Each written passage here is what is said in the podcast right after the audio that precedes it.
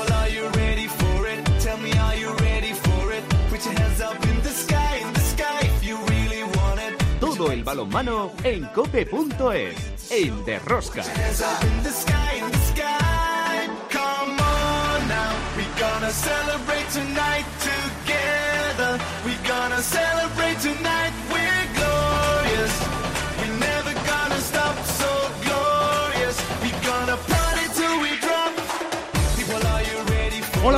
¿Cómo estáis? Amantes del balonmano, amigos de Derrosca, a punto de invocar ya la tercera jornada de la fase de grupos del Campeonato de Europa de Balonmano Masculino, los favoritos van tomando posiciones para la segunda fase. Alemania, Hungría, Francia, Eslovenia, Suecia, Dinamarca ya pueden empezar a administrar esfuerzos, mientras que otro paquete de favoritos parecen empeñados en complicarse la existencia caso de Noruega con su sorprendente empate ante Islas Feroe o de nuestros hispanos que han hipotecado su torneo con la sonrojante derrota ante Croacia en la jornada inaugural un poquito neutralizada con la victoria ante Rumanía en la tarde-noche del domingo. Además, las lesiones de Migallón y Odriozola se convierten en dos piedras más en el camino de los de Jordi Rivera, quien ha tenido que llamar por la vía de apremio a Virán y a Ferran Solé.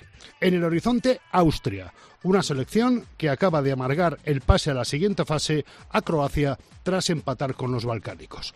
En cuanto a competiciones de clubes, nuestras representantes en la European Cup solventaron con buenos marcadores la ida de octavos. Siete arriba para Granollers en casa, más seis para Rocasa en Italia y derrota mínima de Elche en Madeira que debe remontar en la vuelta sin ningún tipo de problemas. En la European League, Málaga dispondrá de 10 goles de renta para la vuelta ante sus rivales rumanas.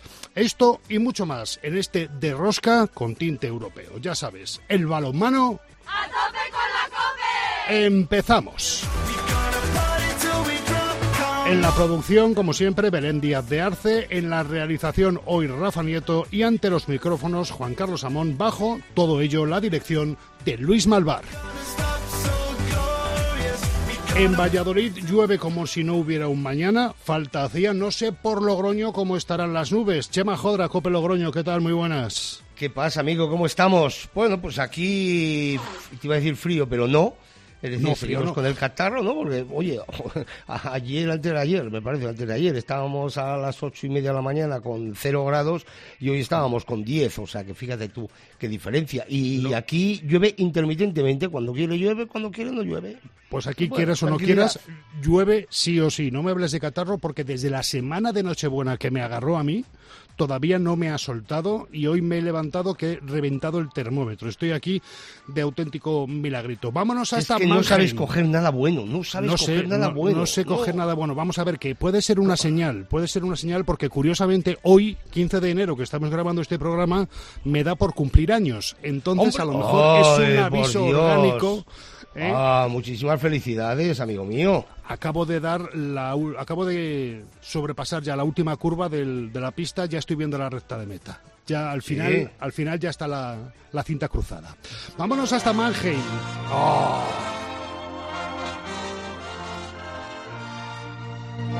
Que son muchos. Bueno, No son muchos, son ya demasiados los que cumplo. no, no te, no, no te preocupes. Yo este año, si Dios quiere, hago cifra redonda. Redonda ya, Pero, joder. 60. Sí, Eh. Luis, Luis Malvar en Mannheim, Alemania, ¿cómo está por allí la cosa? ¿Qué tal? Buenos días. Bueno, pues antes que nada, felicidades. ¿eh? Muchas gracias. Y, que lo celebres todo lo mejor que puedas. Así que. Sí, con paracetamol. He invitado a paracetamol y a ibuprofeno, a los dos. No te preocupes, yo soy de tu club y me he traído una enfermería aquí de pastillas también porque lo tengo desde Navidad y todavía no lo he soltado. Pero ¿sabes lo que me pasa, Luis? Que además soy un pésimo paciente. Soy muy mal enfermo. Lo que para otros es un dolor convencional, para mí es el último suspiro, el último aliento. Ay, No- qué no- malito estoy, qué poco me quejo. Exactamente. Bueno, ¿cómo están las cosas por Alemania, Luis? ¿Cómo hace por allí? Bueno, pues aquí eh, muy nublado, muy gris, con frío. No ha nevado afortunadamente, pero bueno, eh, eso en cuanto al tiempo. En cuanto a los hispanos, yo de Nublado y gris también. no, pero vamos a ver, vamos a ver. Aquí están pasando eh, cosas, eh, no te voy a decir paranormales, pero lo del viernes de España fue la tormenta perfecta. Es decir, yo en muchos campeonatos llevo pues como 20 mundiales, 13 europeos, no he visto, sí he visto una sola vez, y contra Croacia en el 2009. Hace años que no veía que se diera una tormenta perfecta. España recibe de 42 lanzamientos de Croacia, entran 39. Increíble, eso es increíble. Gonzalo Pérez de Vargas solo para un balón en todo el partido.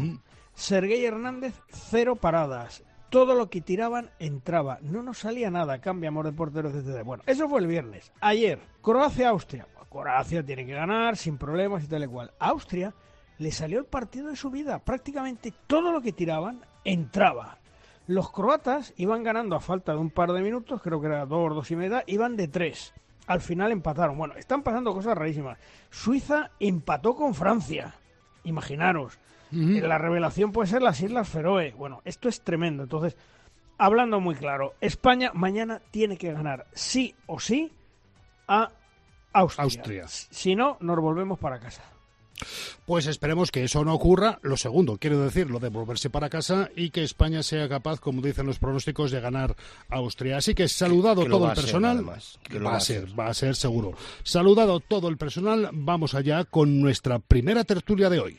Si quieres conocer toda la actualidad del mundo del balonmano, descárgate de Rosca en cope.es.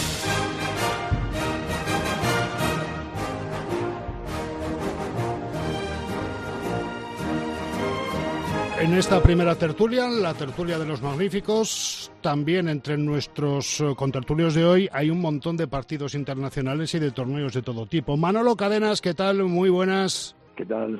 ¿Cómo estamos?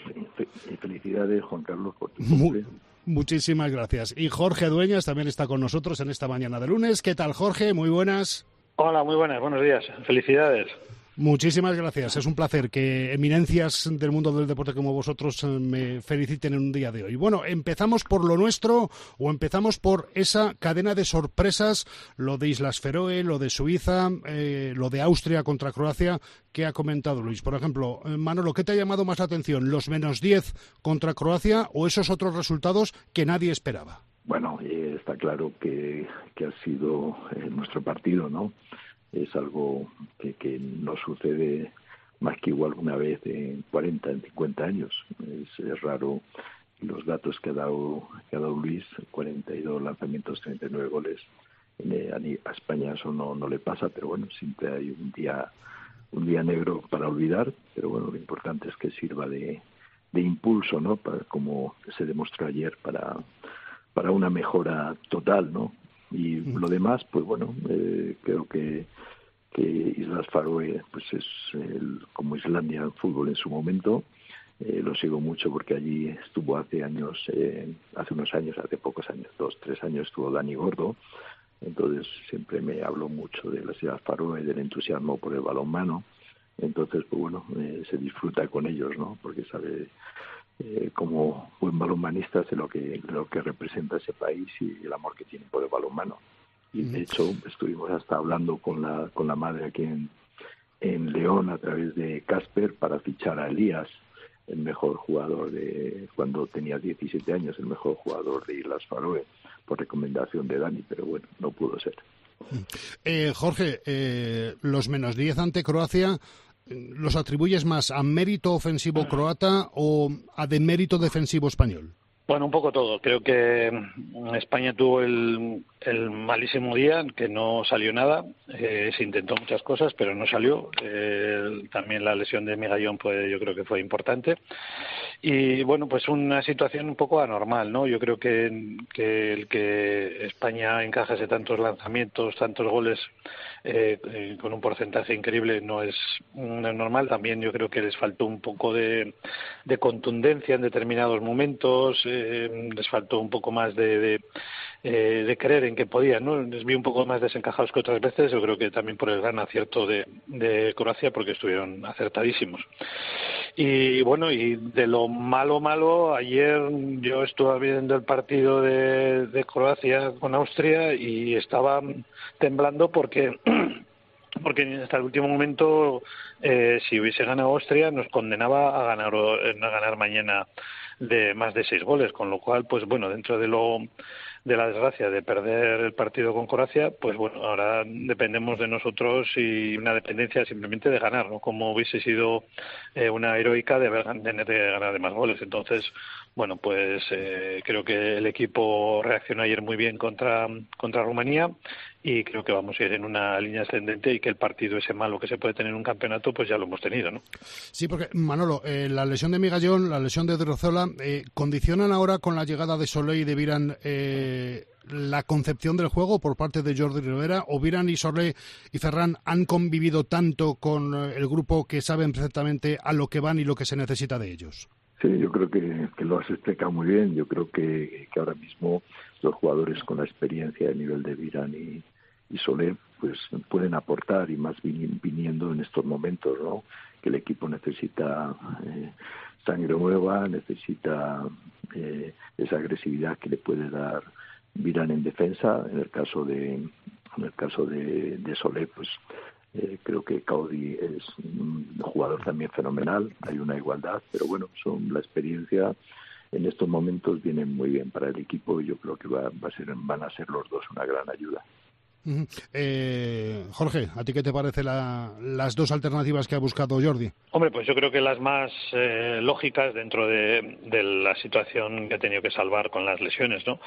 Está claro que eh, nunca es agradable tener que cambiar a jugadores, pero bueno, es un, son jugadores de garantía, ¿no?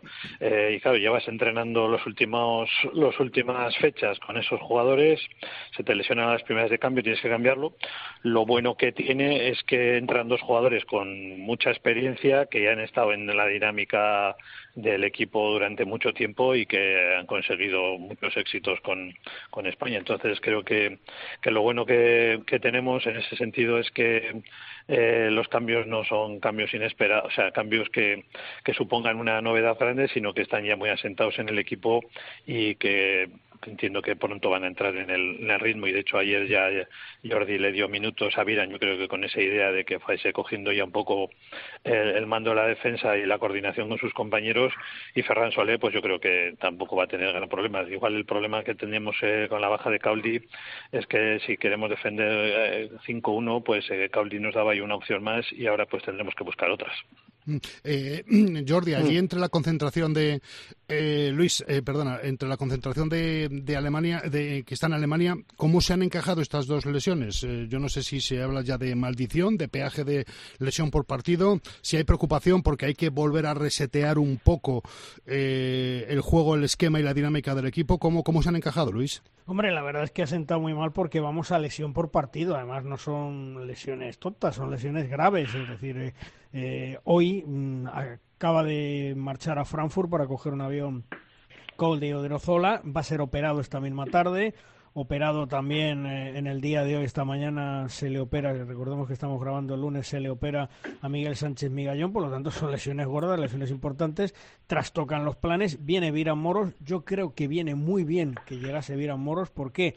Porque no solamente es un hombre veterano, acostumbrado al sistema de Jordi, sino que también dentro del vestuario tiene un peso muy importante, arrastra a los jugadores, y puede ser el revulsivo para que España vaya poco a poco creciendo. Porque no nos olvidemos que ya lo hemos dicho en más de una ocasión, Manolo y Jorge lo conocen perfectamente. España es un equipo diésel. Empieza mal y va subiendo, subiendo, subiendo. Y eso fue el problema que tuvimos con Croacia. Y respecto a los eh, que vienen, pues lo que te he dicho, Viran me parece que va a dar mucho juego, que es muy importante. Y Ferran Solé, pues bueno, mm, no es Col de Drozola. Me imagino que hay que retocar, que resetear un poco el sistema de juego y que para ese avanzado, pues tendrá que contar a partir de ahora con Alex Dusebaev. Daniel Dusebaev ya no tiene 23 años, tiene 31, pero bueno, mm, sigue estando en buena forma y habrá que usarlo y habrá que irlo alternando en ese 5-1 o inventarte algún jugador más que pueda incordiar en esa zona. Eh, yo por el esquema, yo por el esquema no me, te digo la verdad, no me preocupa lo más mínimo. ¿no? Lo único que me puede preocupar es el estado en el que pueden llegar eh, dos jugadores cuando tú tienes la cabeza en otro sitio porque piensas que no que no vas a ir, eh, que has estado unos días de más de vacaciones, has empezado a entrenar hace unos días a menor ritmo, entonces bueno pues eso puede ser lo que más mm, me pueda me pueda llamar la atención, ¿no? De, de lo que puedan dar de sí, pero yo por el esquema no voy yo creo que son hombres que están más que acostumbrados a estar ahí en, en la selección. En esta ocasión el, el técnico, el seleccionador, pues había decidido eh, llamar a otros y, ya está, ¿no? Y yo no le veo eh, mayor problema, ¿no? Pero yo, yo creo, yo creo, Chema, fíjate, que hay tal coordinación entre el cuerpo técnico de la federación y los jugadores que estoy convencido de que cuando Migallón se rompe el dedo Viran ya pone a cargar el móvil, porque yo estoy convencido que él sabe que va a ser el, el convocado y que con Ferran pasa absolutamente lo mismo. En el momento, que, ve que en el momento que ve que ayer eh, Odriozola pisa mal, eh, él sabe que le va a tocar irse a Alemania. Eh, sí, supongo, Luis, que eso está absolutamente preestablecido de origen y todo el mundo sabe a qué se tiene que atener, aunque no esté en la concentración. Vamos a ver, Jordi Rivera decía que estaba encantado por la disposición de todos los jugadores, incluso porque hay una lista de 35 en la cual se van cubriendo pues todas las posibilidades que puede pasar a la sustitución. Que estaba encantado con los jugadores, como respondían, que fue llamar inmediatamente a Viran y Viran dijo, cargo ahora mismo el coche, en cuatro horas estoy allí. Eso fue por la noche. Al día siguiente, a las dos de la tarde, llegaba aquí a Mannheim. Eh, Manolo, eh, al margen de España, mm, ¿algo que te haya llamado la atención? ¿Algún detalle que hayas visto en alguna selección que mm, digas, bueno, pues mm, esto promete? Bueno, eh, varias cosas. Lo primero, gracias, porque ya, ya hablando con José Luis Bezarra, que es el que hace los montajes de, muchos partidos, que se los pasa lógicamente a Jordi, al cuerpo técnico, me había hablado eh, muy bien de Croacia. Y creo que Perkovat, el nuevo seleccionador, ha hecho una buena renovación, eh, ha mantenido algunos veteranos y sobre todo ha dado cancha a jugadores que lo están haciendo muy bien, a jugadores jóvenes como Martinovic en el lateral de derecho, Clarica, eh, Tim Luchin, eh, Serna en el lateral izquierdo, el pivote Nacinovic de, de Montpellier, el pivote, el portero de Zagreb, eh, que es un prometedor portero, eh, y creo que bueno que, eso eh, ha hecho que Croacia jugase de ese modo no el cambio eh, los cambios que ha hecho el entrenador y después Silas Faroe pues siempre su juego llama la atención porque sin tener gran poderío juega muy bien con su velocidad con sus 7 contra 6 cuando saben que son inferiores en el juego 6 contra 6 sobre todo esos dos equipos no hay que hay que seguirlos no porque son los que han aportado digamos un cambio con respecto a, los demás. Eh, Jorge, mm, hablemos de eh, Países Bajos, hablemos de Hungría, hablemos de Portugal. Eh, ¿Ya esa segunda unidad de selecciones europeas empieza a asomar la patita, empieza a emerger? Sí, bueno, son selecciones que llevan tiempo ya estando ahí en, puertas de, de, entrar en la lucha por, por medallas, ¿no? Está claro que el salto, el salto es difícil y estar a la altura de, selecciones como Dinamarca, Francia, Alemania, España, pues eh, es, complicado, o Suecia, pero entiendo que, en cualquier momento pueden dar la, sorpresa, ¿no? Creo que, están en esa, en esa línea de poder ser un poco los que asalten ahí, ¿no? Aunque para mí sí que sería una sorpresa que cualquiera de estos eh, llegase, a, llegase a las semifinales, pero eh, creo que estamos viendo un europeo de una igualdad terrible en los que los marcadores son súper apretados.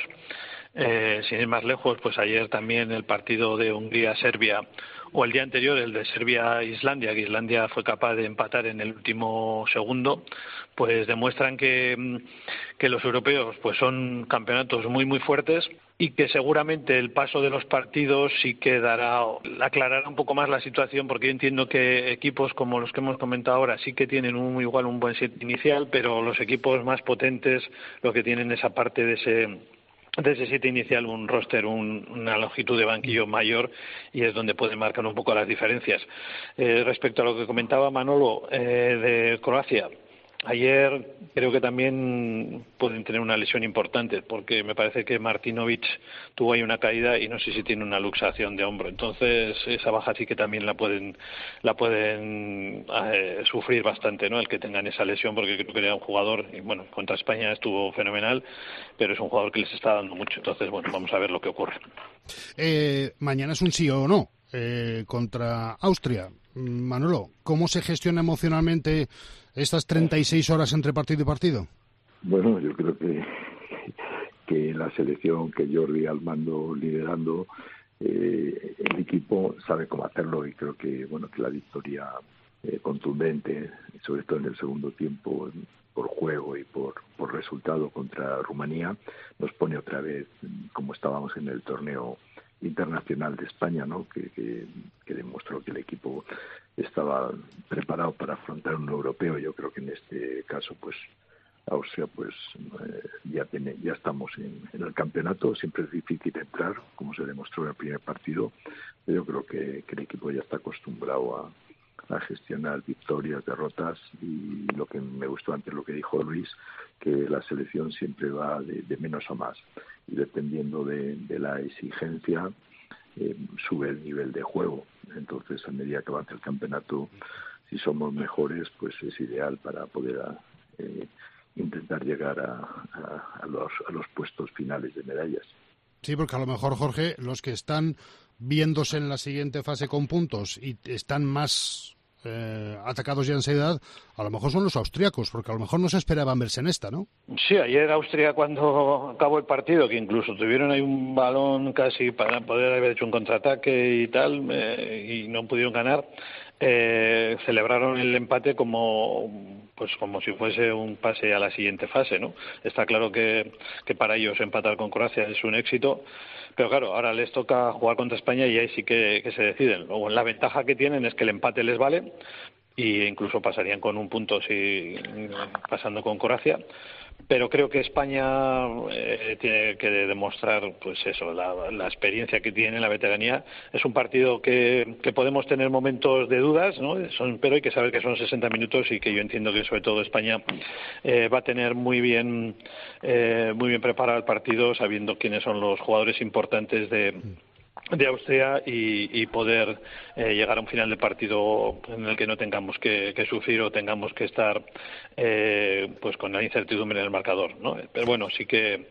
sí que hay que tener el máximo respeto sabiendo que Austria ayer hizo un gran partido y esperemos que nosotros corte, hagamos un cortocircuito a su juego que ayer les llevó a, conseguir ese, empate con Croacia mm, eh, Luis desde Alemania no sé si tienes algo para Manolo o para Jorge no, bueno, simplemente preguntarle a Manolo. Eh, Manolo, eh, tanto el juego de Austria como el de Croacia se parecen mucho, ¿no? Bueno, puede que sí. Lo que pasa que, que la calidad individual de los croatas es, muy superior, ¿no?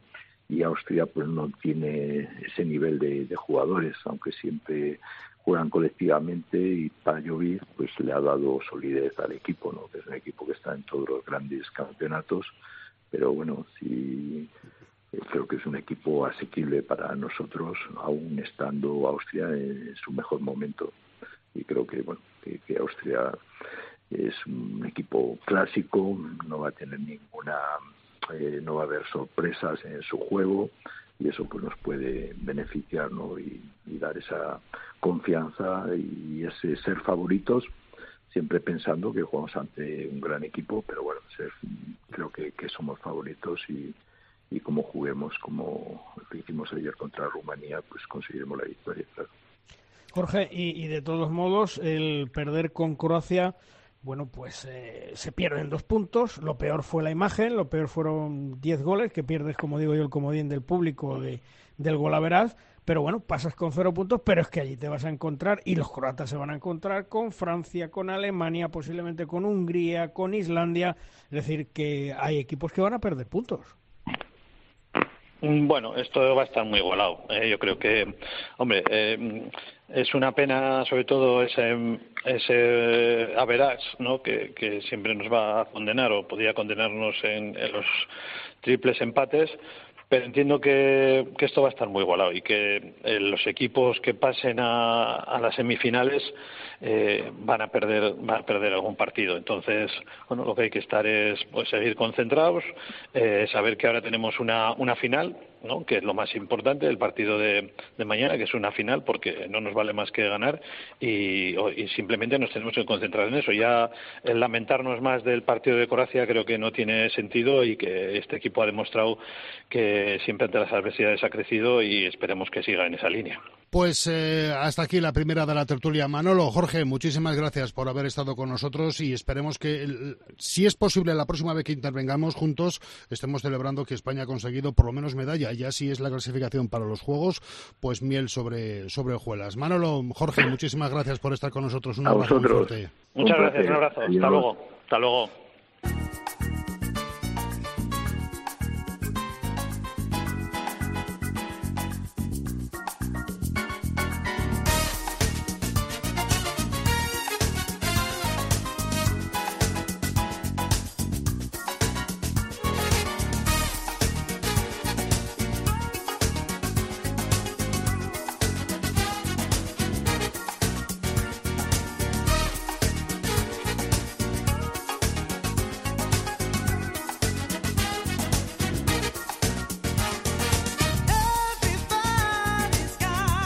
Antes de ir con la firma invitada, eh, preguntarle a, Luis Malvar, que está en Alemania, como decíamos, siempre la COPE pendiente de todos los torneos internacionales que disputan nuestras selecciones de balonmano. Es un campeonato en Alemania, infraestructura modélica, capacidad organizativa de 10, 24 selecciones. Eh, no sé si en Alemania se está viviendo ambiente de balonmano como lo que merece un europeo, Luis. Hombre, el ambiente de balonmano se está viviendo en los pabellones. Tú fíjate que en el SAP Arena de Mannheim la capacidad, creo recordar que son de 13.300 espectadores y todos los días ponen en el vídeo marcador que está todo vendido. Y es cierto, está lleno hasta arriba. Han creado una zona fan para los aficionados donde llegan los croatas, muchos austriacos. También es cierto que Austria está cerca de Mannheim pero sí, sí, el ambiente se vive sobre todo en los pabellones. En la ciudad menos, pero en el pabellón del Saparena sí. No nos olvidemos que el pabellón de Saparena está a las afueras de Mannheim, aproximadamente pues eh, en tranvía, que es el que cogemos nosotros, casi unos 20 minutos. Vamos con la firma invitada, la primera de nuestro de rosca de hoy, de este 15 de enero del 24, llega a cargo de Víctor García Pillo. Pillo, ¿qué tal? Muy buenas. Hola, buenos días a todos. ¿De qué vienes a hablarnos eh, en esta tu primera firma invitada del año? Bueno, pues es evidente que como no podía ser de otra manera, mi comentario va a ser mm, relativo al, al europeo, ¿no? a este apasionante europeo que se está celebrando en Alemania. Y de entrada, mm, tenemos que reconocer, como ya comentabais vosotros, yo lo tenía aquí anotado en mi, en mi aportación, una vez más se pone de manifiesto la impresionante capacidad de Alemania para organizar este tipo de eventos. Ejemplar organización, puesta en escena ejemplar también, seguimiento tanto mediático como de aficionados superlativo, en fin, incluido récord de espectadores. Casi 53.000 asistieron al partido Alemania-Suiza de la jornada inaugural en el campo de fútbol del Düsseldorf Significativa también la asistencia de más de 5.000 aficionados de las Islas Feroes. Ojo, el 10% de su población, de la población total del país, que estuvieron presenciando el partido de su selección contra Eslovenia. Bueno, al margen de estos datos curiosos, en lo estrictamente deportivo, decir que a pesar de que la ampliación a 24 equipos quizá haya supuesto un pequeño bajón a nivel competitivo, creo que los europeos siguen siendo el torneo más duro y exigente de selecciones nacionales. En estas primeras jornadas de la fase de grupos se han producido algunas sorpresas destacables. Quizá la más relevante sería el empate de Francia con Suiza y el resultado de España con Croacia, no por la derrota, sino por la forma en la que se produjo. Y aunque en menor medida también podemos considerar como sorpresa el empate de Islas Feroe con Noruega en el grupo D. Demás, en general ha sido ha imperado la lógica y los favoritos pues están haciendo valer su condición de tal favoritismo. En lo que respecta a la zona del cuadro por la que va España, encuadrada en el grupo B, en la ronda principal nos veremos con los dos primeros de los grupos A y C. En el grupo A, Alemania y Francia, a pesar de su traspiés con Suiza, creo que van a ser los elegidos y dependerá mm, de su partido en esta última jornada el orden clasificatorio y los puntos con los que pasen a la ronda principal. En el grupo B de España, eh, España deberá ganar a Austria y ojo que no va a ser nada fácil para acompañar a Croacia, pero en cualquier caso pasará con cero puntos y con un golaveras muy negativo. Ese menos diez va a ser una losa difícil de reconducir en la ronda principal. El grupo C, el otro que entraría en esta en la menra un española, Quizás sea el más competido. Tres candidatos para dos plazas, Hungría, Serbia Islandia, y todo se decidirá en la última jornada, incluso puede ser que por, la, por golaveras. Analizando así someramente la actuación de España un poco más concretamente, como ya apuntamos, nefasto partido en todas las facetas de juego y derrotas de, sin paliativos frente a Croacia, que se ha subsanado parcialmente con la reconfortante victoria sobre Rumanía a la espera de confirmar el pase ganando a Austria el, próximo martes. Insisto que no va a ser fácil. Por la otra parte del cuadro, emocionante grupo D, Eslovenia, Islas Feroes y Noruega se juegan dos plazas en la, en la última jornada y al igual que en el grupo C puede que se, que se decida por golaveras y más claros parecen estar los otros grupos el grupo E Suecia y Países Bajos pasarán a la ronda final y también en el grupo F Dinamarca, Dinamarca y Portugal decidirán en la última jornada el puesto y los puntos con los que pasará cada uno. Y este ha sido el breve análisis de lo que ha ocurrido hasta ahora en el Mundial. Vamos a disfrutar de una fantástica semana balón manera. ¿Qué es lo que nos queda todavía por delante? Una semana extraordinaria de ese deporte. Gracias, Pillo. Un abrazo muy fuerte. Hasta luego. Un abrazo a todos.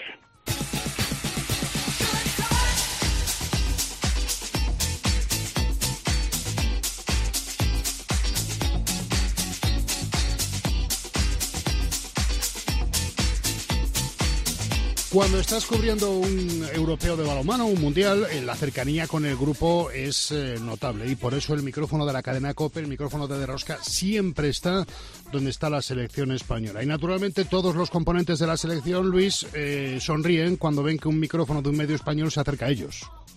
Sí, y sobre todo, bueno, que agradecen mucho que pase lo que pase, uno se traslade a la zona mixta cuando pierden para darles ánimo y para cuando ganan darles la enhorabuena. Porque te voy a contar una cosa, aquí, y esto cada día va peor, solo estamos dos medios de comunicación, la agencia F y la cadena COPE. Creo que esto debería pensarlo y debería hacérselo mirar la Federación Española de Balonmano, que algo tendrá que hacer. No es culpable de nada la Federación, pero la Federación debería de hacérselo mirar a ver de qué forma y de qué manera puede atraer a medios de comunicación para que acompañen a la selección en torneos como mundiales, como europeos, porque esto lo hemos hablado muchas veces, Juan Carlos, esto ya es eh, prácticamente la, práctica habitual de todos los medios. Sí, ¿eh?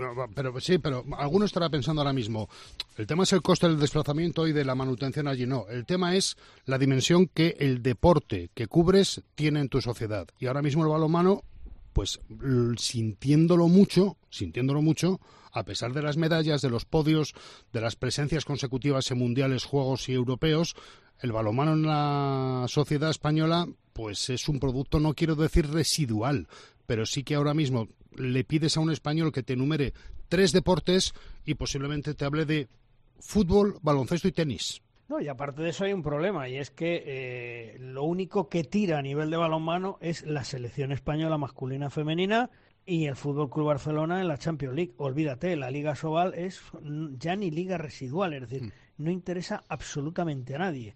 Entonces, bueno, pues yo creo que esas cosas se están pagando y que la Federación de alguna manera debería tener previsto el atraer a medios de comunicación. No sé cómo, pero algo debería de pensar de cara al futuro, porque si no, esto se muere. Es decir, somos dos medios de cara al futuro. Ni televisión española ha venido, ¿eh? que normalmente suele venir ni siquiera eso. Pero bueno, mm.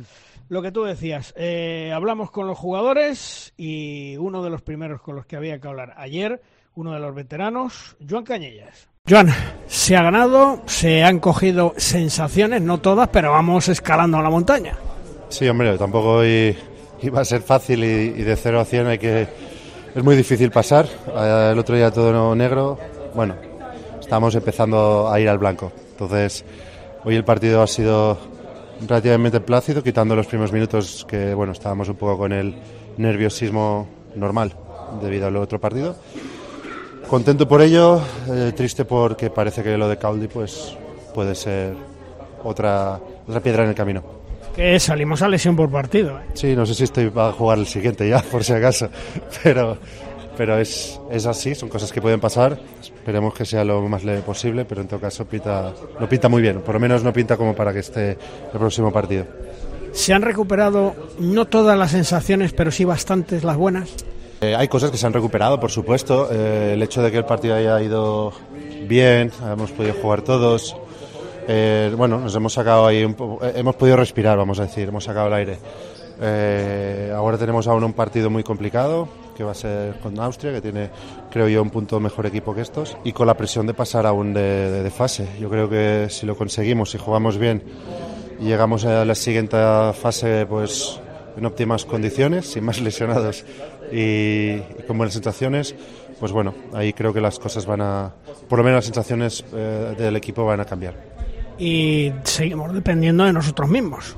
Sí, hombre, en estos torneos siempre se permite, entre comillas, un, fallo. Eh, lo tuvimos demasiado pronto. Y lo cierto es que si miras pues eh, toda la gente que va a pasar por nuestros lados en, a esa main round, pues mm, bueno, seguramente habrá resultados muy apretados, los equipos van a perder puntos y, bueno, aun teniendo lo difícil debido a nuestro partido el otro día, mm, hay que ir poco a poco y ojalá que estemos en la main round y ojalá que ahí demos guerra. Ha llegado Viran, ¿cómo lo has encontrado? Bueno, yo creo que soy el que, el que más lo ve, porque juega en la liga donde estoy, en Suiza. Creo que un poco de la misma forma que me pasa a mí, eh, cuando vienes aquí a la selección vuelves a sentirte jugando al máximo nivel, con los compañeros, algunos que hace tiempo que no estás, pero sobre todo con una forma táctica a la cual para nosotros es más fácil adaptarse y lo veo y creo que él también se sentirá casi mejor aquí que en el equipo.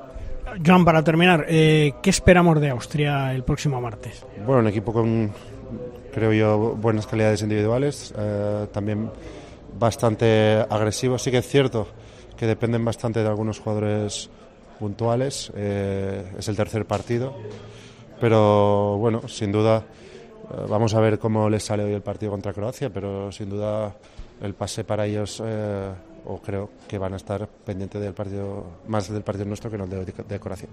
Suerte, ya. Gracias. Posteriormente, otro jugador que también hizo un gran encuentro y que destacó de los jovencitos del futuro, que tendrá que llevar esa manija desde la zona central con Agustín Casado es Ian Tarrafeta. Ian, se ha conseguido empezar la escalada, como digo yo, ¿eh? Sí, sí, sí, importante esta, esta victoria para, para ir para arriba después del primer partido, así que contentos y esperamos que vengan muchas más. Y además, sobre todo, que las sensaciones han sido buenas. Sí, sí, sí, era un partido para, para coger confianza, hemos rotado, todo el mundo ha jugado, lástima de, bueno, de, la, de, la lesión de Caldi, que vamos a ver cómo, cómo se resuelve, pero, pero bien, bien, con, contentos, con confianza y ya pensar en Austria. Oye, lo del otro día mm, yo dije que era la tormenta perfecta, pero evidentemente eso es rarísimo que pase lo que pasó con tantas incidencias.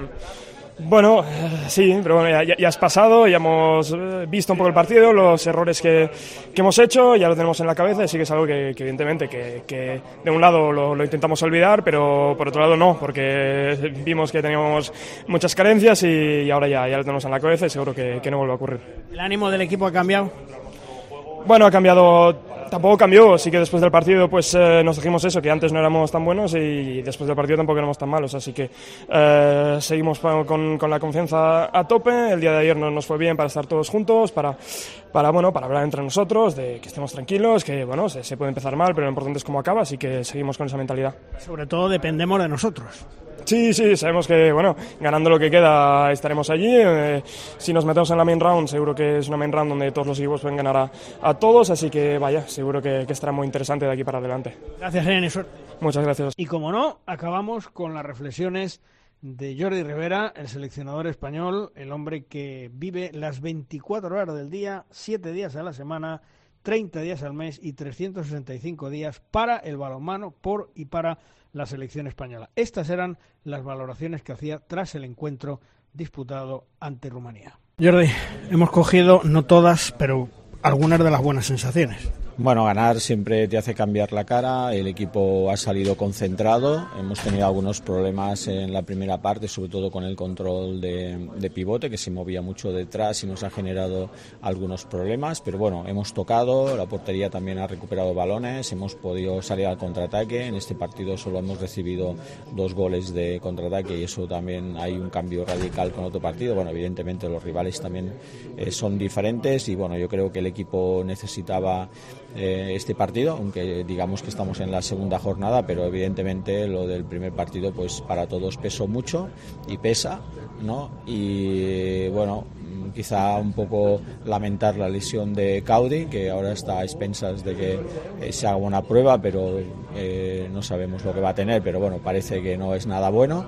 Y, nada, como siempre, a descansar, preparar el siguiente partido, que va a ser un partido durísimo, a expensas también de lo que pase en el Croacia-Austria ahora en este partido y, y nada, y a mirar hacia adelante.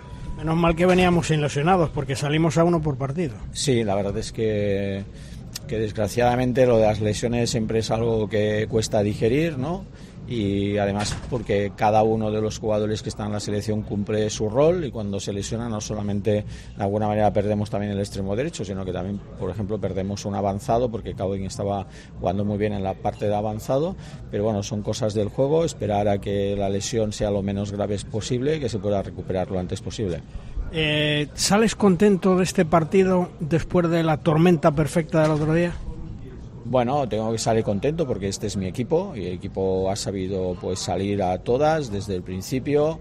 Em, tanto en el partido de Croacia en la derrota la gente ha sabido estar y hoy hemos sabido estar en un partido pues que había que jugarlo evidentemente y bueno como siempre yo pienso que el equipo es responsable de lo que hace tanto en lo bueno como en lo malo ¿no?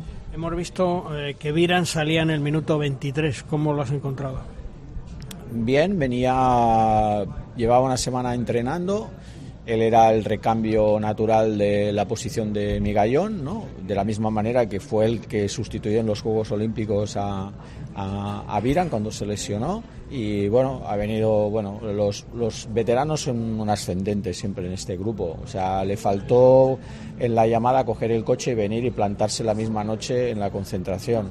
Ha venido, ha hablado con todo el mundo, la verdad es que es como que estuviese aquí siempre y ha saltado a la pista pues ayudar al equipo eh, y bueno yo pienso que, que lo ha hecho y, bueno ya está. Eh, también está claro que el equipo necesitamos trabajar cosas que en el futuro nos pueden ayudar en la búsqueda de centrales ahí en esa posición tanto en la parte de Dani como en la parte de, de Imanol y por eso lo seguimos trabajando en este puesto. Y luego pensar en que si necesitamos un 5-1 pues Virán es de alguna manera el especialista lo fue en su momento para etapas muy importantes de la, de la selección, sobre todo en esta parte final de, de, tiempo y a ver si pues podemos pues seguir adelante, que realmente la competición sea lo más larga posible para nosotros.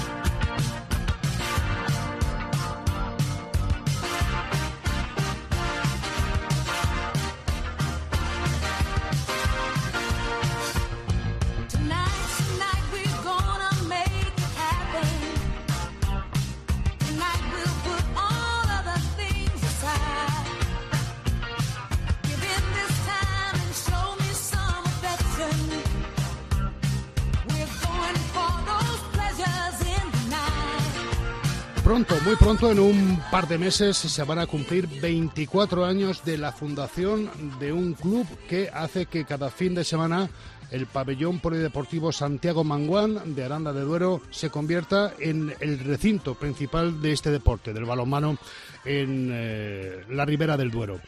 Eh, es un equipo que ha estado, que milita ahora mismo en la División de Honor Plata, es un equipo que ha estado en Asobal, un conjunto muy modesto que con su capacidad para administrar a veces la miseria, ha sido capaz de mantener una importante cantera en Aranda de Duero, pero que ha visto cómo de repente el equipo de fútbol que milita en Segunda Federación, la cuarta categoría del fútbol nacional, eh, ha conseguido que el ayuntamiento, para instalar gradas supletorias y para organizar los partidos de esta edición de la Copa del Rey se haya gastado lo que nunca se ha gastado con el equipo de balonmano.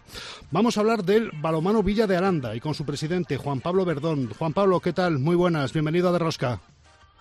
Hola, muchas gracias y buenos días. Bueno, en nada 24 añitos ya de lo que parecía un proyecto destinado pues para ser una cosa muy doméstica, muy muy pequeñita, pero que se ha sobredimensionado y al final eh, sois eh, el club deportivo de Aranda de Duero que más repercusión tiene para la localidad en España. Así es, ¿no? Somos, en eso sí que es verdad que es invidiable eh, el seguimiento mediático que tenemos en, en Aranda de Duero. Eh, hablabas del equipo de fútbol y sí, eh, en Aranda de Duero el balonmano es una religión y el seguimiento de los medios de comunicación es como si fuéramos un equipo de fútbol importante. Es más, eh, por suerte tenemos ese seguimiento de, medios incluso mayor que, que la Arandina Club de Fútbol, ¿no? Pero bueno, sí, lo que comentabas, ¿no? Eh, ese apoyo de, del Ayuntamiento de Aranda o instituciones, mejor dicho, eh, siempre es algo que hemos solicitado, un mayor apoyo por todo lo que movemos, por lo que significa el balomano Villa de Aranda en, Aranda de Duero, eh, un club que maneja ya más de 200 de fichas, eh, con cerca de un centenar de chicos y chicas en, escuelas, no solo en Aranda, sino incluyendo la escuela de, de Arroa, porque nos hemos abierto también a localidades cercanas para intentar y el número de, de socios, vamos, de fichas y sobre todo eh, el número de chicos y chicas practicando balomano. Y sí que es verdad que, el apoyo de las instituciones mm, quizás no sea adecuado para lo que significa el balomano Villagranda en Aranda de Duero. Porque hay que decir que me puede valer la excusa de, no, es que viene el 14 veces campeón de Europa a jugar a, a Aranda, mm, pero es que en Aranda de Duero, gracias al Villa de Aranda, ha habido campeones de Europa, ha habido campeones eh, de EHF, ha habido equipos de primerísimo nivel de balonmano y vosotros habéis tenido, como decía yo en la introducción, que administrar la miseria porque incluso, eh, eh, Juan Pablo, el año del ascenso estuvisteis a punto de tener que renunciar a la competición, ¿no? Sí, así es, ¿no? hemos tenido dos ascensos, por suerte. el primero sí que es cierto que también nos lo encontramos con la desaparición del Porno San Antonio el segundo, con la llegada de la, de la pandemia, pero sí que es cierto que ese ascenso lo hicimos con prácticamente el equipo de plata. Eh, por suerte no había, no existía todavía la eh, que fuera obligatorio el canon para ascender a la Liga Sobal. Eh, y sí que es cierto que siempre es algo que hemos demandado, no solo por el Ayuntamiento de Aranda, sino a nivel eh, institucional, ¿no? Eh, para tener en cuenta, eh, nosotros ahora mismo tenemos una subvención de 63.000 euros del Ayuntamiento de Aranda de Duero, 18.000 euros de la Diputación de, Burgos y luego tenemos el programa Cantera de la Junta Castilla y León, que también es otra cifra económica que no alcanza los 10.000 euros. Y eso es lo, lo que tenemos ahora de ayudas públicas, ¿no? La verdad es que hablamos de otras comunidades autónomas, por ejemplo Castilla-La Mancha, y bueno, sus números son totalmente desorbitados comparados con los que tenemos aquí en Aranda. Sí que es cierto que la llegada del Real Madrid pues fue importante para, para Aranda. Tampoco nos vamos a negar de que el ayuntamiento no promocione este tipo de actividades, pero también demandamos mayor apoyo, que por cierto, nos han comunicado que tendremos mayor apoyo, pero esperemos que sea de verdad, ¿no? No un apoyo eh, con la boquita pequeña, ¿no? Y que luego se convierta pues, en un apoyo insignificante para lo que realmente necesitamos si queremos seguir disfrutando de un equipo mm, semiprofesional, porque nuestros jugadores, prácticamente el 90% de la plantilla son profesionales, con su seguridad social, lo que implica pues también mayor gasto ¿no? para el club y al final pues gracias a ese apoyo de patrocinadores privados, es lo que nos mantiene también en esta división de honor plata. Si no, sería muy complicado mantenernos en la casi élite del balonmano español. Sí, ahora mismo lleváis el apellido comercial de Tubos Aranda. Eh, yo no sé si hay, al margen de vuestro sponsor principal, eh, Juan Pablo, algún pequeño mecenas más que, que ayude cada temporada. Pues no, eh, mira, por suerte eh, tenemos una, un área comercial que, se mueve muy bien y tenemos más de 200 patrocinadores. Eh, eso es lo que hace que eh, la grandeza del balomano siga siendo tan grande en, Aranda, ¿no? Que no dependamos de, patrocinadores importantes, pero sí que lo que te comento, ¿no? Las instituciones deberían de apoyar más este, este proyecto. No solo el Ayuntamiento de Aranda de Duero, porque la Junta de Castilla y León, por ejemplo, eh, destinaba 25.000 mm, euros con su apoyo de publicitario de Nos Impulsa y ese patrocinio ha desaparecido esta temporada. Eh, no éramos conscientes, ninguno de los equipos de División de Honor Plata, eh, tanto Famora como Burgos como nosotros, de que se iba a retirar ese patrocinio y en nuestras equipaciones lucimos esa publicidad de Castilla León nos impulsa eh, a coste cero porque han retirado el patrocinio ya que han decidido destinarlo solo a los equipos de élite o de máxima categoría. ¿Qué os ha dicho el ayuntamiento? ¿Qué os ha dicho, bueno, no sé, las instituciones cuando imagino que hayáis dicho, oye, mm, casi medio millón de euros para un partido de fútbol y yo que no puedo tirar porque me faltan 25.000 de otro lado? Eh, ¿Os han dicho algo? Sí, eh, simplemente eh, vais a recibir mayor apoyo, pero también es cierto que el ayuntamiento gobierna aquí en minoría en Aranda del Duero y por lo tanto vamos a depender de otros partidos políticos que aprueben los presupuestos, que de verdad se aumente ese, ese convenio eh, de patrocinio, ya que ahora lo van a dividir. Por, por un lado van a ser eh, un convenio dependiendo del número de fichas que, que tengas en categorías de base y por otro lado un convenio publicitario. Pero claro, hablamos de cifras de aumentar sensiblemente ¿no? Eh, el apoyo económico y nosotros necesitamos un apoyo económico muchísimo mayor si queremos seguir manteniendo el barco a, flote, ¿no? Si no va a ser muy complicado, ¿no? Sí que es cierto que nos han comentado que podemos hablar de, por ejemplo, traer a la selección española eh, absoluta Aranda de Duero, pero bueno, al final lo que queremos es de verdad ese, que se cumpla esa promesa de mayor apoyo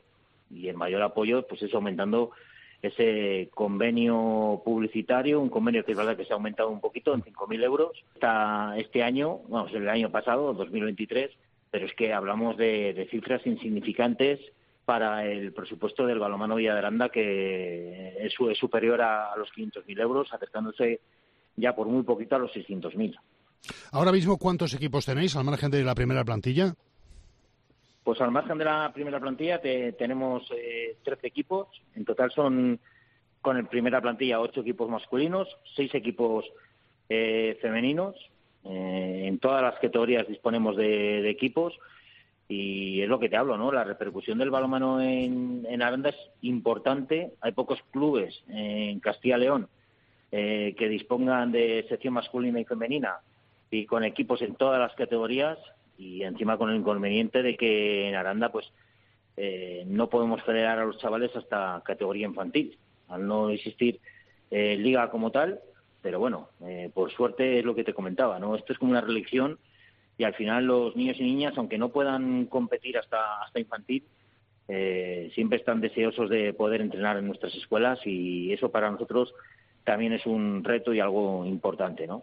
Claro, y son eh, 13 equipos que eh, tienen su entrenador, su monitor, su fisio y todo eso cuesta cuesta dinero, ¿no? Cuesta muchísimo dinero, eh, todo hay que decirlo. Eh, las pistas son las que son. Por suerte, este año sí que es verdad que el Ayuntamiento de Aranda, el recinto ferial destinado a ferias, que hay muy poquitas en Aranda, por cierto, lo han adecuado para la práctica deportiva y por suerte pues podemos disfrutar pues de pistas cubiertas para que nuestros equipos puedan al menos entrenar.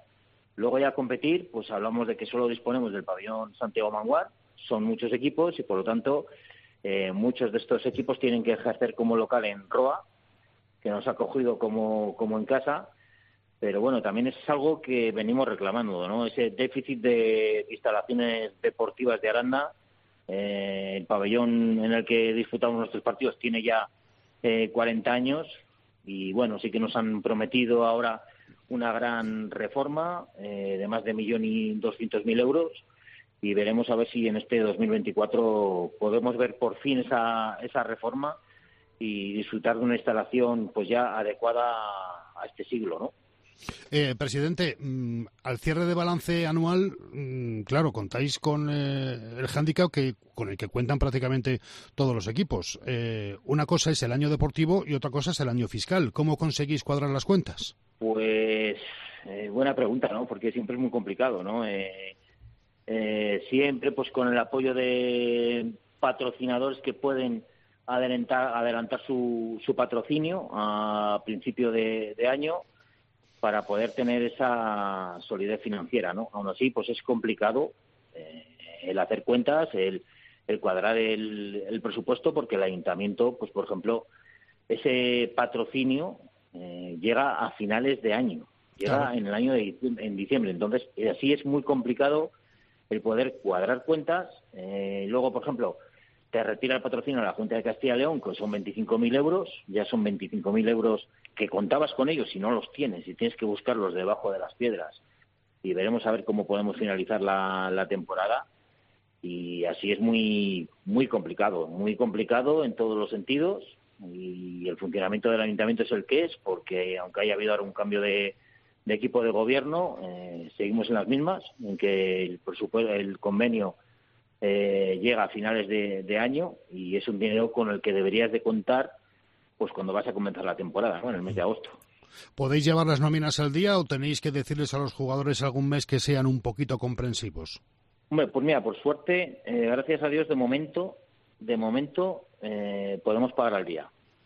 vamos a ver si podemos seguir manteniendo esa eficacia económica hasta final de, temporada, pero va a ser complicado. Va a ser complicado que en los últimos meses eh, podamos eh, abonar las cantidades económicas, no solo a jugadores, ¿no? sino también a proveedores y, demás. Es verdad que aquí eh, siempre hemos estado al día con los jugadores, es algo que, queremos puntualizar, ¿no? Y habrá proveedores que a la vez son patrocinadores pues que tendrán que, esperar un poquito a que podamos tener economía suficiente para poder abonar sus facturas, ¿no? Por suerte eso, ¿no? Eh, son proveedores que son patrocinadores que entienden la, la, situación en la que nos encontramos y que podrán esperar, pero sí, esto eh, es complejo, ¿no? Es muy complejo. Estamos en División de Honor Plata. La gente piensa que es una categoría eh, que al no ser profesional, pues no se cuenta con un presupuesto tan alto, pero bueno, nosotros eh, siempre hemos dado esos pasitos para seguir creciendo y tener una plantilla profesional con seguridad social y por lo menos eh, si viene alguna incidencia como llegó en su día eh, con la pandemia, pues no tener ningún tipo de problema a la hora de, de poder acogernos a, a algún ERTE, ¿no? Sí, porque ahora mismo sois décimos en la clasificación, estáis muy lejos de la zona de ascenso. Afortunadamente parece ser que estáis también cómodamente instalados, que no corréis ningún peligro de, perder la categoría, pero tenéis que eh, adaptaros a las exigencias de la federación porque vuestros partidos, imagino Juan Pablo, que también necesitan una transmisión por streaming, como exige la Federación Española de Balonmano, eh, para que los demás equipos puedan hacer su scouting y eso es un costo añadido que yo no sé si se puede contemplar o no en un presupuesto? Pues mira, es un coste eh, añadido. Tenemos ahora un sistema de cámaras automáticas. Eso supone un coste de 500 euros mensuales. Eh, claro, eh, es algo que debería de, tener, yo creo que mayor apoyo, ¿no? Por parte de, la, de las federaciones, ¿no? Sí que hablando del fútbol, ¿no? Pues vemos que en el fútbol, pues los equipos de divisiones inferiores a la Liga de Fútbol Profesional pues reciben ayudas, ¿no? Por parte de la Federación Española. Sí que es cierto, ¿no? Que, el tema de, streaming, pues yo creo que es muy complicado para todos, porque al final es algo obligatorio, eh, es algo en lo que no puedes fallar, si te falla la señal, eh, si por lo que sea se te ha olvidado subir el enlace de, de YouTube, todo es sancionable por parte de la, de la Federación y creo que es algo que debería de, recibir mayor ayuda a todos los clubes, no solo a los de plata, sino también a los de primera división nacional, que también están obligados a hacer su, su streaming y es algo en, en lo que yo creo que deberíamos de contar con mayor apoyo por parte de la federación. Pues esta es un poquito la interhistoria del Tubos Aranda Villa de Aranda, que está ahora mismo en la décima plaza de la División de la Plata masculina y que ha visto cómo hace apenas 15 días el ayuntamiento de su localidad se ha gastado, bueno, las instituciones se han gastado mm, casi medio millón de euros en un partido de fútbol, que merecía la pena, sí, porque iba un campeón de Europa, pero un campeón de Europa como es el Barça iba año tras año a Aranda y el equipo no consiguió nunca ese tipo de prebenda institucional. Juan Pablo Verdón, presidente del Villa de Aranda, estamos en contacto y esperemos que en la próxima vez que nos encontremos estemos hablando de, de mejores sensaciones, ¿de acuerdo? De acuerdo, muchas gracias y un abrazo a todos. Un abrazo muy fuerte, hasta luego.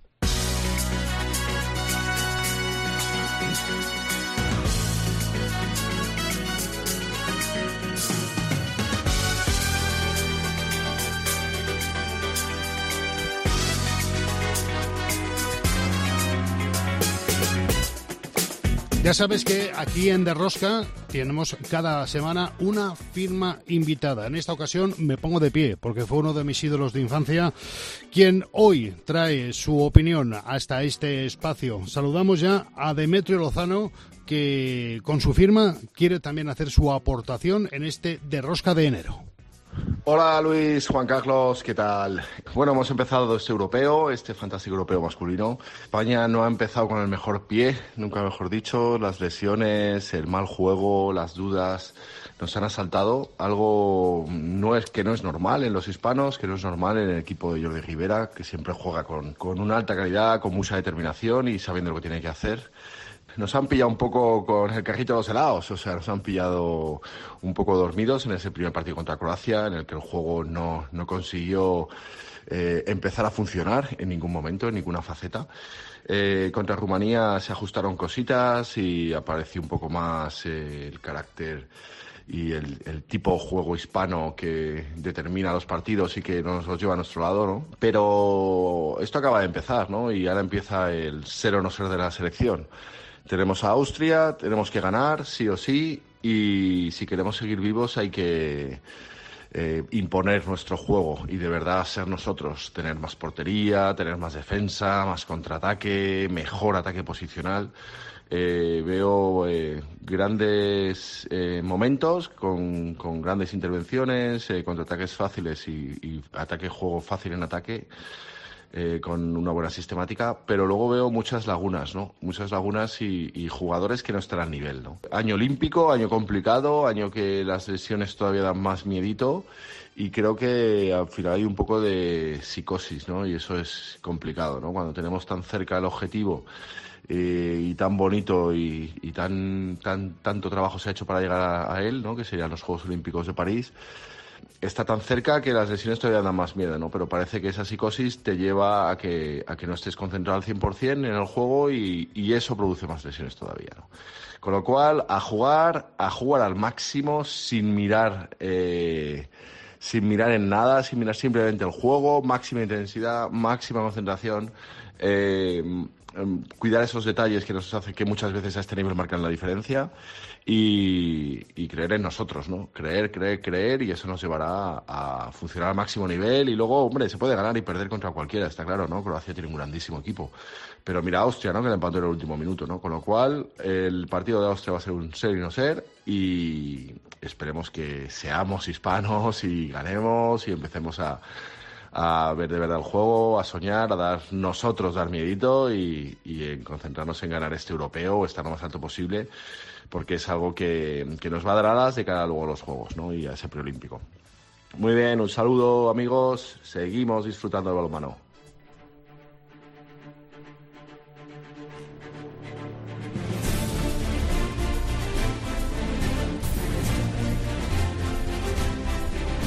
Seguimos uh, disfrutando del balomano, en este caso del balomano femenino en nuestra tertulia, en nuestra tabla redonda donde hoy contamos con Vicente Soler de Deporte 100%. ¿Qué tal Vicente? Muy buenas y feliz año. Muy buenas, Amón, igualmente para todos. Y a Reyes Carrere, ¿qué tal Reyes? ¿Cómo estás? Feliz año nuevo. Pues muy bien, eh, buenas a todos y igualmente feliz año. No sé, no sé hasta cuándo es correcto felicitar el año. Es algo que ya me, me sobrepasa, pero me, me, da la, me, da la, sensación que cada vez que saludo por primera vez a alguien, eh, tengo que felicitarle el, el año. Eh, antes de ir con vosotros, eh, Luis, eh, cuando teníamos a Ambros, creo que fue la semana pasada, cuando tuvimos a Ambros Martín, Sí. Eh, ha llamado mucho la atención, eh, por lo menos aquí en Valladolid, la famosa frase de que dada, dada, la premura de fechas y de la cercanía de los preolímpicos, que a lo mejor tenía que pedir la colaboración de los clubes en la preparación de según qué jugadoras. Eh, a mí particularmente me llamó la atención esa frase. No sé si a ti también te llamó la atención cuando delegó un poquito eh, la preparación de las jugadoras para ese preolímpico, puesto que no puede haber concentraciones prácticamente en los, en los clubes. Sí, hombre, eh, llamó la atención porque fue una queja importante ¿no? de, de Ambros Martín diciendo que no había tenido mucho tiempo para preparar el equipo de cara al Mundial y que pensaba que se iba a tener más tiempo de cara a ese preolímpico, un preolímpico que bueno, que se va a jugar en España y que sin lugar a dudas va a generar presión a las nuestras porque es ante su público. Otra cosa es que me ha llegado, ya estando aquí en Alemania, que ojo, Ambros va a hacer bastantes cambios en el equipo que va a llevar al preolímpico, ¿eh? Tomar nota. Bueno, eh, Vicente, ¿a ti qué te parece esa solicitud por parte de Ambros de un poco de comprensión por parte de los clubes a la hora de mm, gestionar las jugadoras que puedan estar en ese preolímpico? A mí me sorprendió poco, la verdad, porque esto es algo que ya ha pasado más veces y el hecho de que la selección se ponga en contacto con clubes o con determinados clubes que tienen a jugadoras relevantes en el combinado nacional para que lleven a cabo una preparación, sobre todo física, diferente. Esto ya ha pasado anteriormente. Y luego lo de la premura, no sé qué pensarán dueñas eh, Viver o Prades de la premura, porque Ambros ha tenido todas las condiciones que ha pedido, ha tenido concentraciones extra que nunca se habían producido, las tres de verano sin ir más lejos. Así que no sé, me refiero, hemos jugado durante muchos años, preolímpicos, europeos, mundiales, juegos, y no ha habido nada especial. Yo creo que el calendario de competición ya está muy definido y muy diseñado para que realmente prevalezca la selección. Sí, porque Reyes, eh, se puede hacer una propuesta desde la federación del trabajo específico, como dice Vicente, con según qué jugadoras, pero a mí lo que realmente mm, me tiene intrigado es cómo se lleva, cómo se supervisa, cómo se lleva el control sobre esa preparación de jugadoras diseminadas en sus clubes de cara a un objetivo común. Bueno, es que yo creo que lo que mm, tenemos que tener todos claros es que son la selección y la liga son interdependientes, es decir, cuando si uno va bien, si un aspecto va bien, tiene que ir bien el otro. Es verdad, eh, esto siempre ha pasado, siempre ha pasado, digamos que ha habido como, intereses contrapuestos en algunos momentos, ¿no? Lo que tenemos que tener claro es que los propios clubes tienen sus intereses y que en estos momentos se están jugando a entrar en determinado, en el playoff, es decir, hay, hay muchos puntos en juego y lógicamente los las jugadoras que, que solicite eh, Ambrose, el seleccionador, serán las jugadoras importantes de sus respectivos equipos. Por lo tanto, tiene que haber una labor de coordinación muy buena en el que ninguno de los dos salga perjudicado, y mucho menos la jugadora. Es decir, no puede haber trabajos contrapuestos, con intereses contrapuestos. Esta es la cara de todo. ¿Cómo se hace eso? Con mucha conversación, con, eh, reuniéndose, teniendo una planificación previa, no eh, no eh, de alguna manera improvisada. Tiene que ver dentro todo de una planificación tanto de la federación como de los clubes como de la liga, es decir, qué nos interesa en un momento, qué nos interesa en otro momento. A la liga española y a los clubes españoles y a los jugadores españoles les interesa pasar ese ese preolímpico. Esto esto es así, yo lo entiendo. De la misma manera que a Ambros le interesa que sus jugadoras, las posibles eh, seleccionadas, estén en, sus equipos en un nivel de altísima competición, la mayor posible, porque eso viene bien a la propia selección. Por lo tanto, mientras no se planteen, me imagino que estarán planteándose en ese sentido, decir, bueno, vamos a llevar una planificación, una programación a corto, a medio y a largo plazo de lo que queremos tanto en la liga como en la selección española, eh, lo demás sería un despropósito, entiendo yo.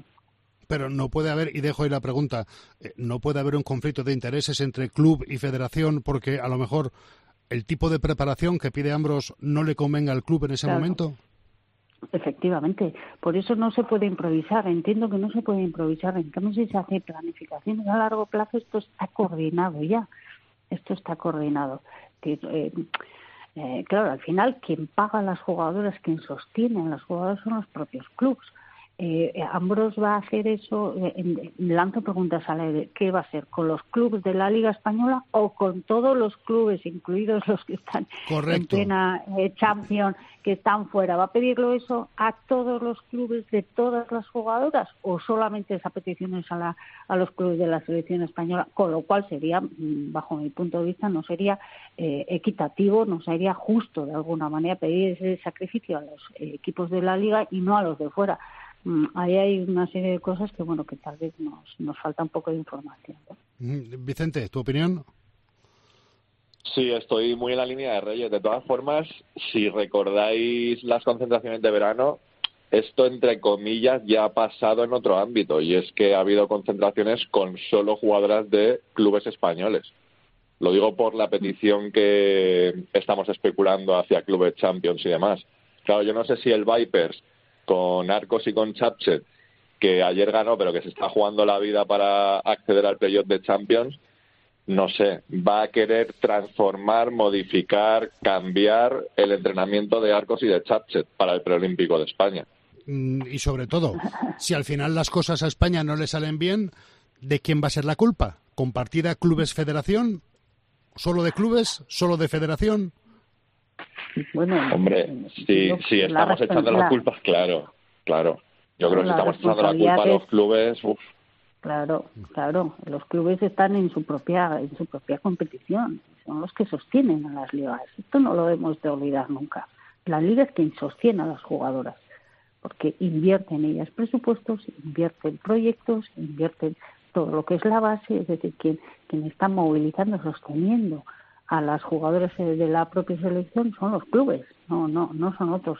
Ahí es donde tiene que entrar la federación entendiendo esa, esa parte. Entonces, la responsabilidad de quién es, la responsabilidad siempre será compartida, siempre y cuando sea un, eh, unos proyectos que deben de ser, insisto, bajo mi punto de vista, proyectos compartidos y consensuados por todos los estamentos del balonmano. Bueno, eh, hemos tenido fin de semana europeo, Vicente. No ha ido mal la cosa, solo en Madeira contra el Funchal. El Elche se dejó la victoria con un gol en contra que tiene que remontar sí o sí en Elche, ¿no? Bueno, eh, vamos a ver, hay que jugar, pero a mí me parece un buen resultado, sinceramente, del Elche. Es verdad que el sabor de boca es agrio viendo el desarrollo del partido porque Elche mandó en el luminoso, yo creo que hasta el 53, 55 aproximadamente pero yo creo que es un muy buen resultado. Eh, Madeira es un equipo que es verdad que desconocemos el potencial de la Liga Portuguesa en el día a día, pero es un equipo que no ha perdido desde la Supercopa de España, o sea, la Supercopa Ibérica, perdón. Es decir, desde el mes de septiembre ha ganado todos los partidos, incluso un, un empate. Creo que es uno de los grandes favoritos para esta competición, que tiene jugadoras importantes, empezando por la portería, que tiene la guardameta internacional Isabel Gois, y de hecho tenía una ausencia relevante, la angoleña Araujo no estuvo, no sé si estará el fin de semana que viene en Esperanza LAC, pero creo que es una eliminatoria eh, factible para Elche y, que va a ser muy bonita si el conjunto ilicitano logra llenar el Esperanza LAC como ya sucedió el año pasado en, en esa final liguera contra Málaga en el primer partido yo creo que tiene bastantes opciones el equipo de Rocamora. Yo diría 60-40 para Elche, pero ojo con Madeira, que es un muy buen equipo y que empezó muy mal y nunca se, se doblegó. Es un equipo que mm. permanece sólido a pesar de, llevar resultados en contra.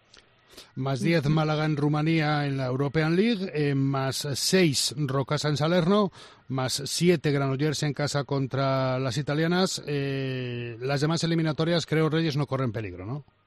No, yo creo que no. Yo creo que mucha de ACLE tendría que ser eh, no superar esas eliminatorias. Yo creo que en ese sentido los equipos españoles están en buena, buena línea. Bueno, habéis comentado ahora mismo el caso de Leche, que yo creo que, que bueno, ya vimos en la Supercopa Ibérica que nos gustaron mucho los equipos eh, portugueses, por lo tanto tendrá que estar ahí, ¿no? Pero bueno, creo que en un principio eh, hay muchas posibilidades de que pase. ¿Algún detalle más que te llame la atención de esta competición europea en cuanto a resultados, Vicente? Bueno, eh, ya que hemos cerrado y que todavía la European Cup, creo que ya habéis dicho que Reyes y Rocas son favoritos para estar en cuarto. Veremos lo que pasa en Elche. La victoria de Málaga yo creo que tiene mucho peso, ya no solamente por los dos puntos y por la diferencia de más 10 a domicilio en competición continental, sino por el ánimo, por el factor psicológico que va a dar, porque hay que recordar que ahora Málaga tiene dos puntos sobre cuatro posibles y que las húngaras, que son el próximo rival de las andaluzas,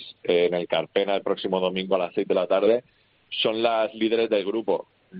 Si Málaga gana, consigue ganar o sumar incluso un punto contra las magiares, yo creo que tendrá muchas, pero muchas opciones de meterse en cuartos de final.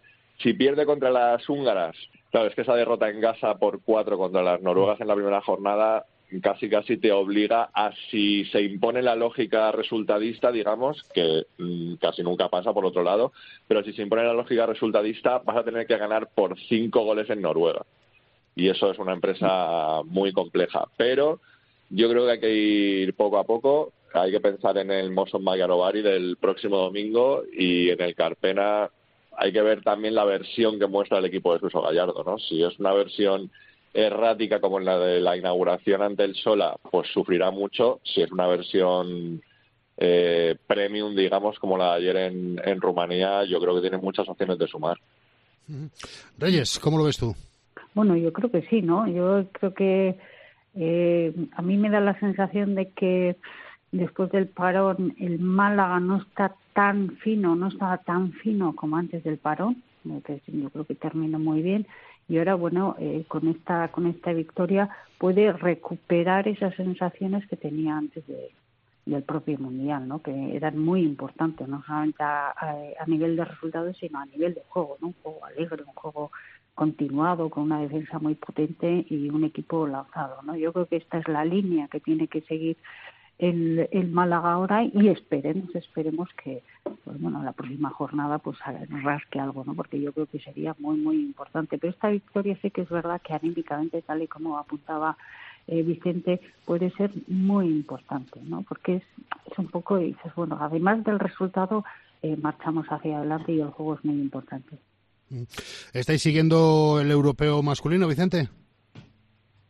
Poco, la verdad. Cuando lleguen las rondas finales, mmm, supongo que más, pero ahora mismo poco. O sea, sabemos lo típico, ¿no? Pues la derrota con esa estadística, diría que histórica en portería del primer partido de los hispanos, el boom de Islas Feroe, los, los, los titulares, sí. básicamente. Lo gordo que se llama, ¿no? Estáis, sí. estáis siguiendo. Reyes, ¿tú? Bastante tengo, bastante sí. tengo con lo mío. Sí, bueno, eh, básicamente le, los partidos de España, ¿no? Sea, y, y poco más, la verdad. Y, y, bueno, es esto, ¿no? Yo creo que España tiene que recuperar el juego que tenía. Yo creo que, bueno, le hemos visto no solamente el hecho de, de ese porcentaje de portería, ¿no? Eh, eh, y en este sentido me gustaría apuntar, ¿no? Cuando tienes una portera o tienes un portero que no tiene su día, el, la, el, trabajo defensivo de lo que es el bloque defensivo, la línea defensiva, tiene que ser mucho más alta. Y yo creo que eso España tampoco hizo el otro día, ¿no? O sea, un poco eh, este sentimiento colectivo de, bueno, cuando tú estés fallando yo te voy a compensar, creo que tampoco resultó. Eh, esperemos que, que, bueno, que ya eh, pues marchen un poquito hacia adelante y que se recuperen. Pues eh, vamos a ver cómo se desarrollan las cosas en este europeo y en esa preparación del preolímpico de, de España del próximo mes de mayo. Eh, Reyes, gracias. Un beso muy fuerte. Hasta luego. Venga, a vosotros.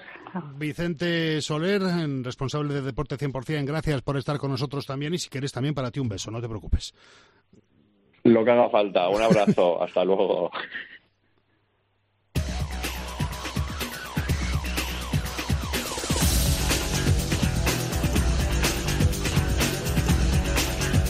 Y naturalmente, en pleno europeo de balonmano y en este de rosca del 15 de enero, no podía faltar el 7 metros de Tomás Guas. Todo tuyo, Tomás. Malvarros, Quitos. Tras la tormenta perfecta ante Croacia, lo nunca visto, empiezan a remontar vuelo los hispanos. Ante Rumanía empezaron a emerger las buenas sensaciones otra vez. Por contra, salimos a lesionado por partido. Sánchez Migallón y Odiozola. Ahora toda queda pendiente, digo, del próximo martes ante Austria para pasar a la fase principal. Tenemos que ganar sí o sí. Vamos, hispanos, que sois muy grandes. A por ellos.